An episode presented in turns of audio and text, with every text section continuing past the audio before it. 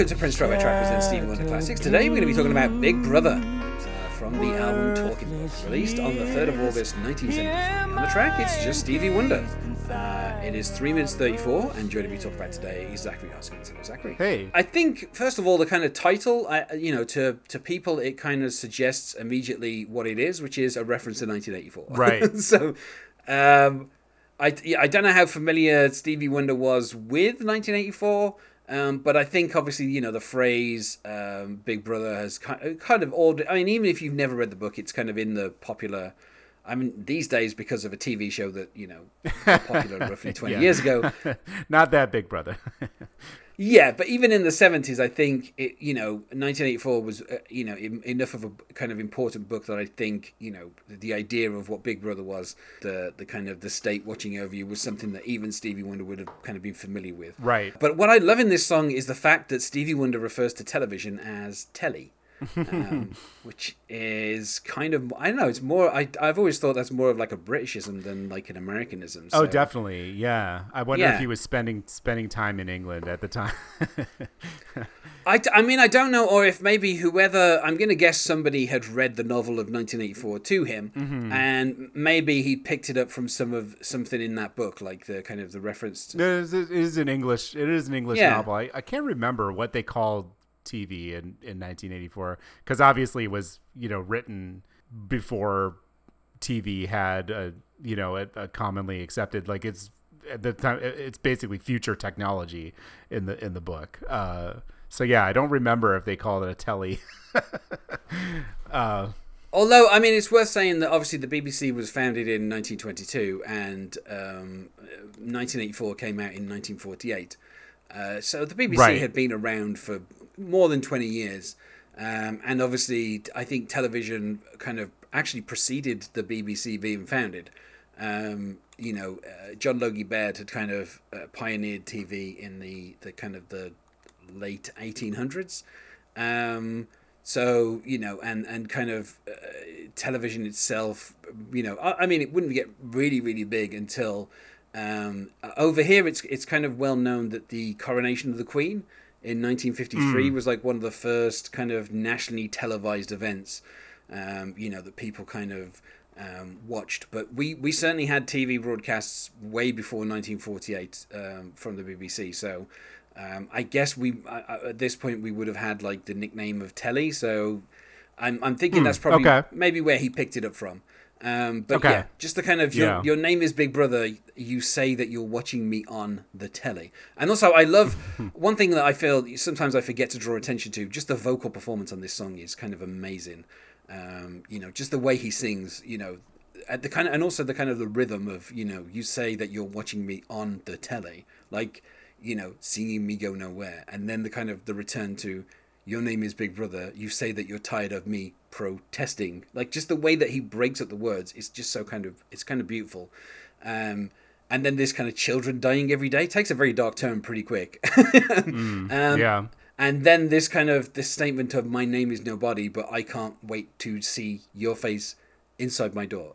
just the uh, the kind of the rhythm of it uh, is is just kind of is kind of great.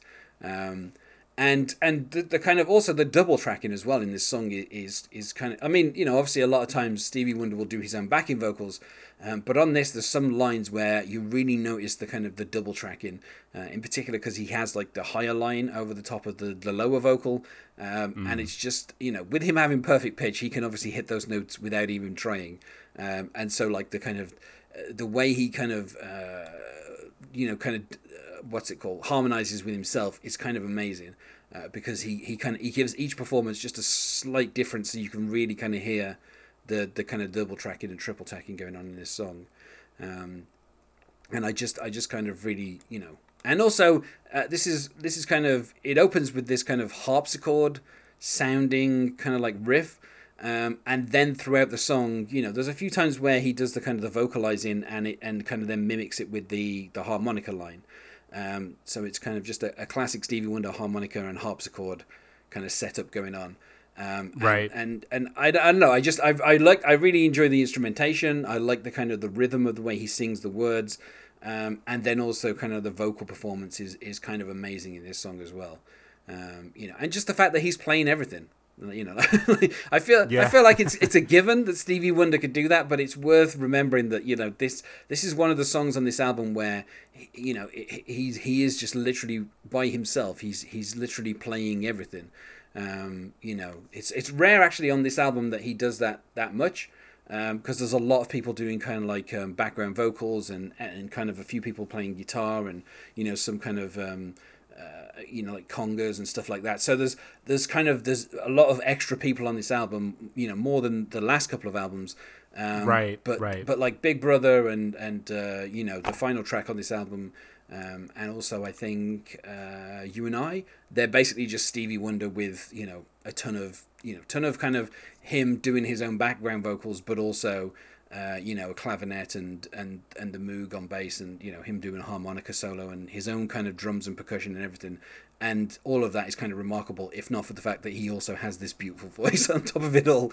Um, You know, so it's just it's it's kind of like even though it's just like a, a short little song, it's it's you know, and the, the even the subject matter. I feel like even in the seventies, this whole kind of thing of people complaining about Big Brother. Um, given that like they have no like, I mean, everyone's got like a rotary phone, and that's pretty much it. Like the amount of technology in people's houses um, is was kind of very minimal. You know, maybe people had like uh, long lens cameras, and that's pretty much it. But like, you know the the kind of the the, the kind of the, the prevalence of technology uh, you know which people kind of you know count as big brother these days was so Mm-hmm. minimal in the 70s that it's kind of funny when you hear people complaining about it um, in this way um, right. you know. It was a paranoid time so i mean you know I, I i think with like cointelpro and um all of you know i mean a couple years after that it would it would come out that in fact uh nixon was eh, you know successfully spying on a lot of a lot of different people. So the paranoia was justified but it is kind of it is kind of funny to think about when now we literally all have you know computers listening to everything we say a- and uh and and storing it somewhere i don't you know like nobody really knows somewhere in the cloud some server somewhere uh it's it's uh it, it is kind of funny to look back at 70s paranoia like hmm, you know how quaint yeah. Um, obviously, of course, um, you know, uh, like a year later, Stevie Wonder would record, um, you know, a song that would basically make Nixon resign. Um, so, um, Yeah. you know, the, the power of Stevie Wonder, um, you know, to influence the political process, um, you know, it would take a little while to get fully envisioned, but um, I, I, don't know. I, I kind of, I kind of like, like you say, it is kind of a bit quaint, um, but uh, the the the kind of the thing that I love is the you know the I live in the ghetto, you just come to visit me around election time, which I lo- I love the way he sings that line. That's just a that's know. just like a heart stopper of a line, and I think that it's still you know this is a very early '70s, very like Nixon era song. You know, talking about children dying every day. You know, um, both relevant both to Vietnam and to you know the civil rights struggles. I mean, this is a song of its time, but um, lines like that, you, you just come to visit me around election time, is like it. It could easily apply. It's timeless, uh, unfortunately. yeah. And and uh, you know, in the bridge, he says, you know, I, I live in the ghetto. Someday I will move on my feet to the other side. Um, so obviously, you know, he, he wants he wants to improve his his kind of place in life, but it's you know he just can't he can't kind of he hasn't got the ability to do that. Um, and then when he says, you know, my name is secluded, we live in a house the size of a matchbox. Roaches live with us wall to wall. It's it's like that's you know like it's very kind of vivid imagery.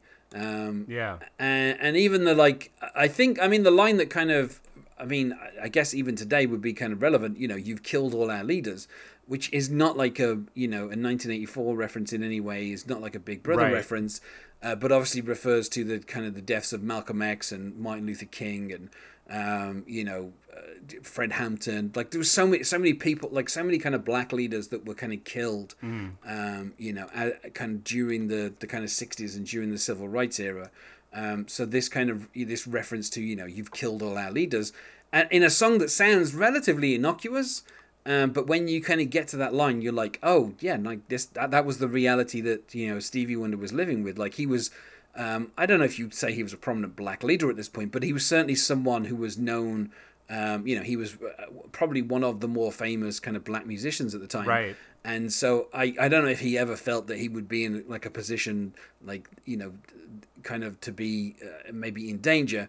Um, but I would think that you know there might uh, let's let's face it, you know, like there are there are kind of lesser known artists who've received death threats. So Yeah. I wouldn't have been surprised if there was a little bit of that going on in the kind of the early seventies, um, you know, particularly under Nixon, um, where you know maybe there was a threat to kind of some of the, the lives of the more kind of prominent, um, you know, black musicians and stuff.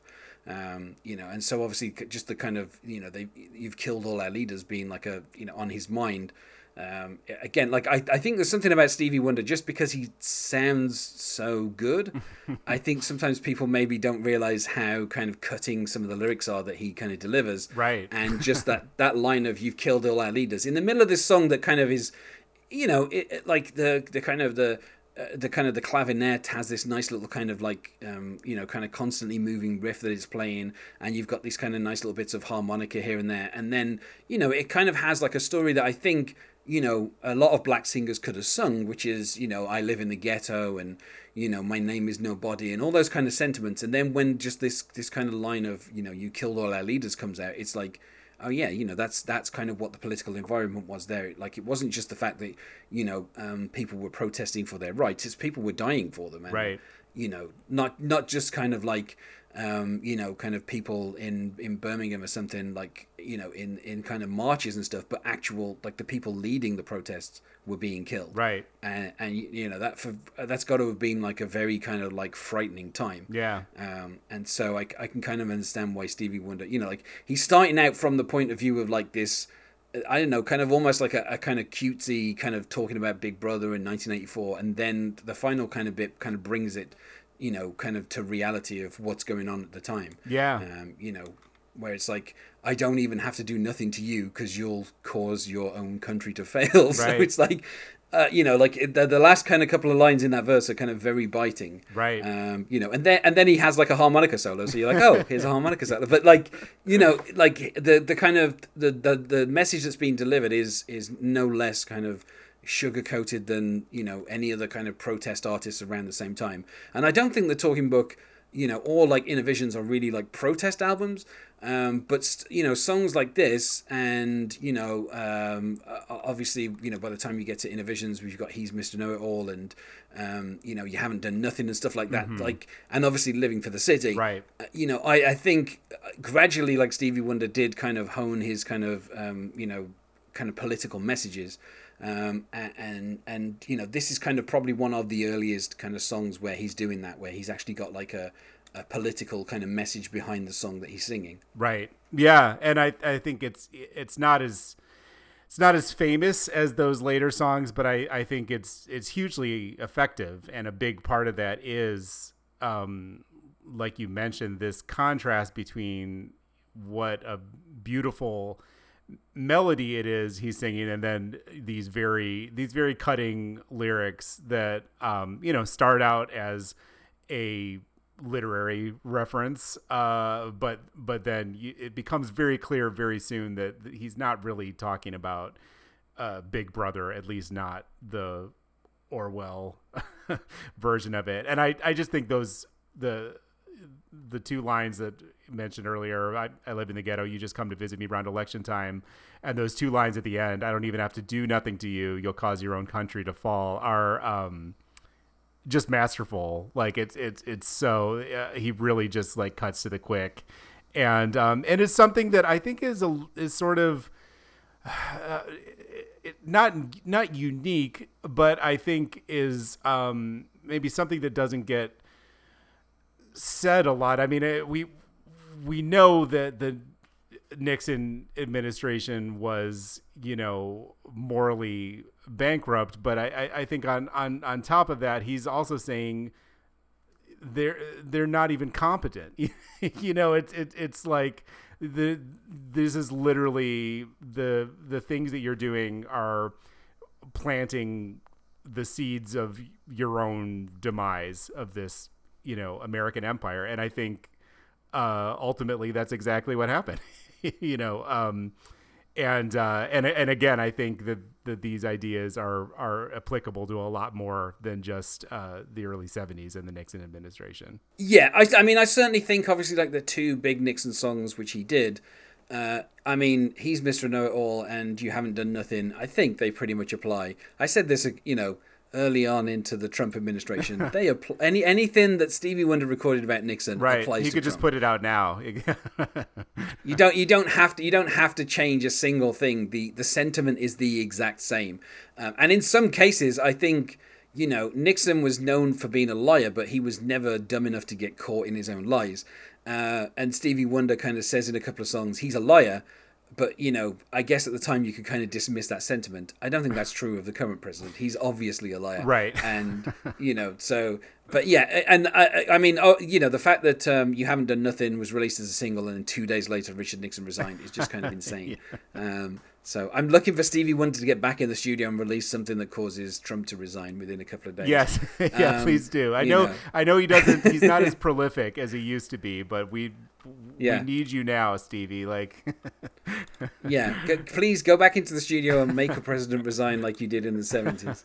Um, but yeah, I don't know. For me, uh, five out of five. I love this song. It's like it's just it's like just those kind of lines of like I live in the ghetto and you know you've killed all our leaders. And so, like the the kind of the arrangement of everything is so kind of perfect and the vocals are so great. And then you have on top of that the kind of cutting lyrics. Right. Um you know and I mean, with any Stevie Wonder song, you take take as for granted that you you know take for granted that you're going to get a great vocal, and obviously you're going to get wonderful arrangements. So the fact that then on top of that, you know, the one thing that I think people overlook a lot of times with Stevie Wonder is his kind of lyrics, mm-hmm. and so in this particular case, you know, you've got him with this kind of kind of cutting um, you know, get, getting basically straight to the point and being like, look, you know, um, we have no one to look up to because you keep anybody who rises above the parapets, you kill them, and so it's very hard to kind of, you know, have a, um, you know, a kind of community that is unified behind a leader. If every single time they do something, you kill them, right. and you know,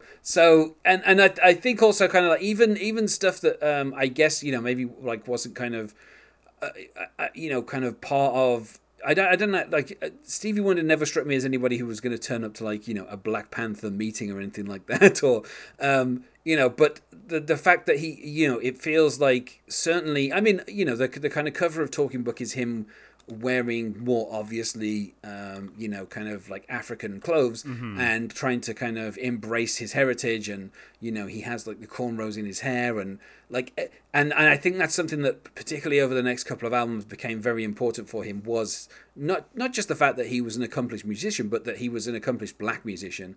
And I think obviously he, you know, he felt kind of an important part of that, um, that kind of community. And I think songs like this, where he's saying, you know, like, we've got no leaders because you keep killing them all. um, I don't think he's willing to kind of step up and say, I'm going to be that person because obviously that puts him in danger. And so, you know, I, I, but I think he's he's he's kind of you know trying to make it clear through his music something that he'll do a lot more over the next kind of you know three or four albums um, you know that obviously he he wants to kind of um, you know uh, kind of be a leader for the community through his music. Mm-hmm. Um, and I think kind of a song like this is kind of one of, one of the ways that he could do that. Like I don't think he could be out there marching, but at the very least he can provide you know some kind of music for people to rally around.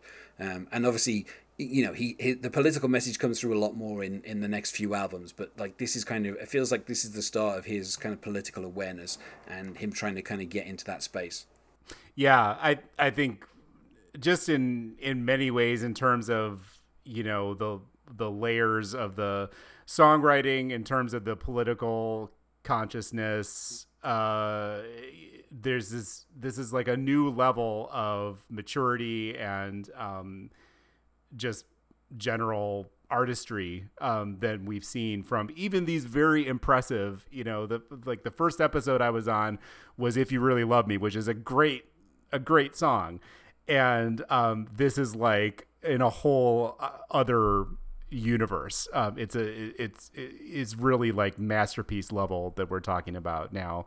Um, so yeah, definitely five out of five for me. I think it's worth pointing out again, just to just to make us all feel uh, bad about our, our life cho- choices that Stevie Wonder was 22 when he when he wrote and recorded this song. So yeah. Yeah, I mean, and, and and like the thing is as well, it like some of it does have the kind of anger of someone in their early twenties as well, right? Like, particularly once you get to like living for the city, and you know, from a couple of songs that are on um, songs in the key of life as well, like that that kind of anger is, you know, it, it's only you're only going to get it from someone who's in their twenties, basically, like you know, um, someone older is probably going to be a bit more complacent, right? But, right. You know, it's gonna it takes a 22 year old to say you've killed all our leaders, right? Like, yeah. You know, you're not going to get that from kind of, you know, a 40 year old.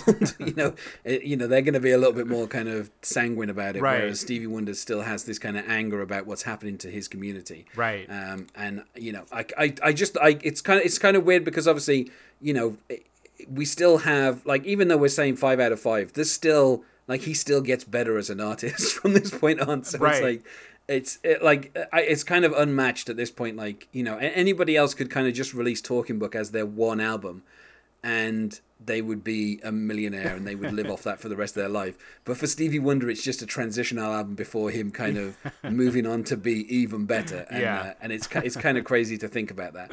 Uh, that's why I wanted to cover this this kind of period of Stevie Wonder because it's just insane how good he gets. Mm. Um, you know, even as we go on later. So. Um, but let's go now to plugs. Is there anything that you wish to plug, Zachary? Sure. Um, I am still. Uh, Darren has moved on from his from his Prince track by track project. I am. I am still in the Prince trenches, uh, working on my track by track uh, blog. I'm writing about all of his songs in, in order, all of the ones that we can hear. That is, uh, if you enjoy Stevie Wonder, uh, I, he and Prince, you may or may not be aware, have a lot of things in common. And um, the era that I'm working on right now, I'm in like 1999, um, the album, not the year, so like 82. Uh, which is kind of Prince's equivalent to Stevie Wonder's 1972. So um, I think you will find things to like about what I'm doing. You can check it out at princesongs.org. And for this particular project, you can find us on Twitter at Stevie Wonder. Thanks as well for being my guest here, Zach. Thank you for having me. And otherwise, goodbye. Bye.